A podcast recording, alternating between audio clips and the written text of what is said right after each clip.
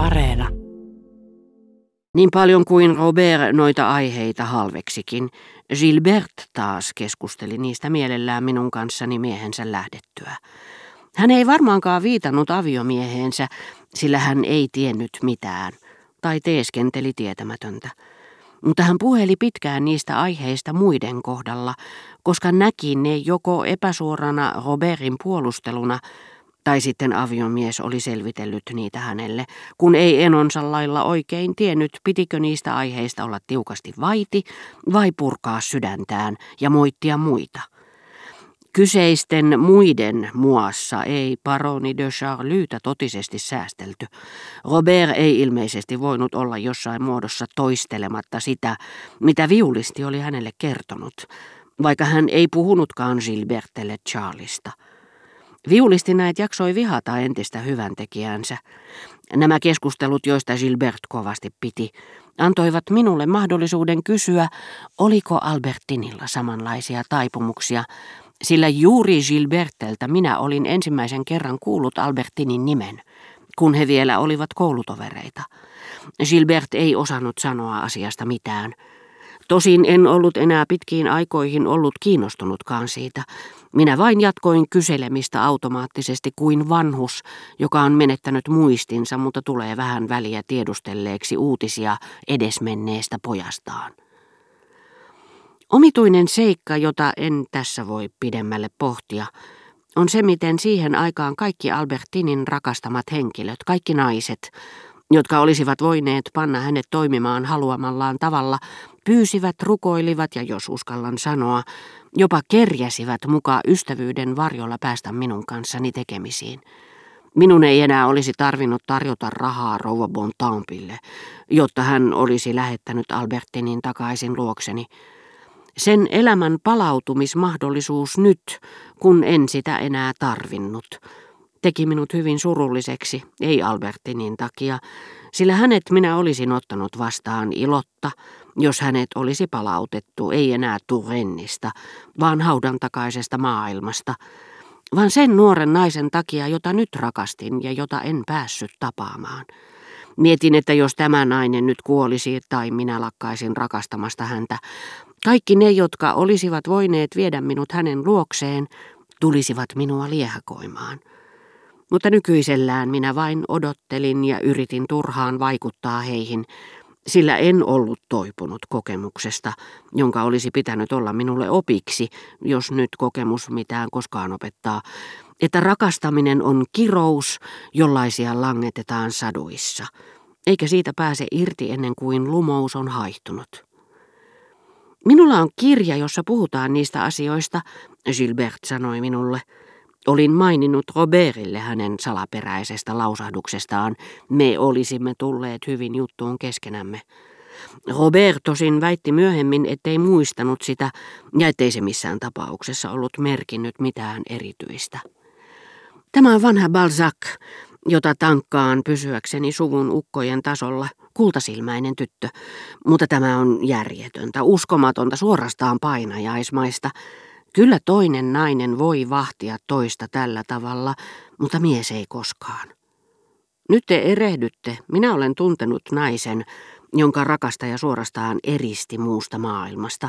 Nainen ei saanut koskaan tavata ketään ja pääsi ulos vain uskottujen palvelijoiden seurassa. Vai niin? Se varmasti kauhistuttaa teitä. Tehän olette niin hyvä sydäminen. Me tässä juuri juttelimmekin Robertin kanssa, että teidän pitäisi mennä naimisiin.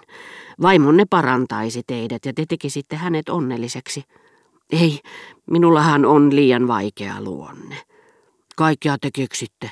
Aivan varmasti. Olin jo kerran kihloissa, mutta en saanut päätetyksi, menisinkö naimisiin hänen kanssaan. Ja hän itse luopui koko jutusta juuri minun päättämättömän ja ikävän luonteeni takia. Näin yksioikoisesti minä arvioin suhdettani Albertiniin, nyt kun pystyin katsomaan rakkauttani ulkopuolelta.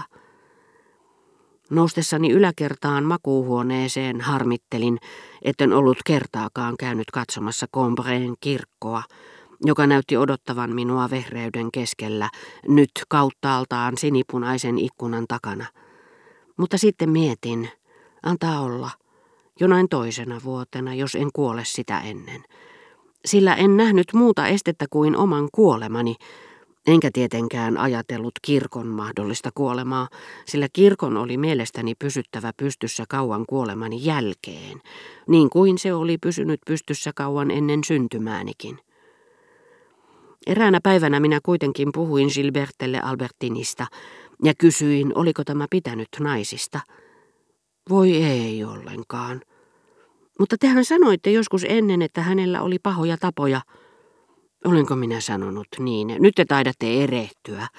Ja jos sanoinkin, niin te olette väärässä, sillä minä puhuin hänen flirteistään poikien kanssa. Eivät ne siinä iässä varmaankaan menneet kovin pitkälle. Puhuiko Gilbert minulle näin salatakseen, että hän itse, ainakin Albertinin puheiden mukaan, piti naisista? Ja oli jopa tehnyt ehdotuksia Albertinille. Tai sitten, sillä muut ihmiset tietävät usein meidän elämästämme enemmän kuin me luulemme, Gilbert tiesi minun rakastaneen Albertinia, olleen hänestä mustasukkainen, mutta Muut ihmiset voivat kyllä tietää meistä enemmän totuuksia kuin me luulemme, mutta he saattavat myös päätellä liikaa ja erehtyä arvailuissaan, kun taas me itse toivomme heidän erehtyvän jättämään arvailut sikseen.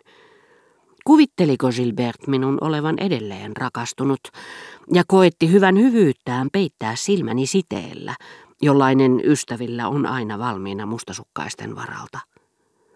Joka tapauksessa Gilberten puheet entisistä pahoista tavoista ja tämänpäiväinen todistus nuhteettomasta elämästä ja siivosta käytöksestä menivät täysin eri suuntaan kuin Albertinin omat vakuuttelut. Olihan hän lopulta melkein tunnustanut, että hänellä oli ollut jonkinlainen suhde Gilberten kanssa. Minä olin ollut siitä hämmästynyt, samoin kuin Andreen puheista, sillä ennen kuin olin tutustunut tyttöjoukkoon, olin luullut heitä kaikkia perverseiksi. Sitten minä olin tajunnut arvailleeni väärin, niin kuin tapahtuu usein, kun esimerkiksi löytää kunnollisen ja rakkauden kaunistelemattomista puolista melkein tietämättömän tytön ympäristöstä, jota on erehtynyt luulemaan mitä turmeltuneimmaksi. Myöhemmin olin kulkenut saman tien päinvastaiseen suuntaan, ryhtynyt pitämään alkuaikojen arvailuja tosiasioina. Mutta ehkä Albertin oli melkein tunnustaessaan halunnut vain näyttää kokeneemmalta kuin olikaan, pyrkinyt häikäisemään minut perversionsa loisteella, niin kuin ensimmäisen kerran Balbekissa hyveellisyytensä. Tai sitten hän ei yksinkertaisesti vain halunnut paljastaa tietämättömyyttään, kun puhuin hänelle naisista, jotka rakastavat naisia, Ihan niin kuin epävarma ihminen jostakin Fourierista tai Tobolskista keskusteltaessa koettaa näyttää tietäväiseltä.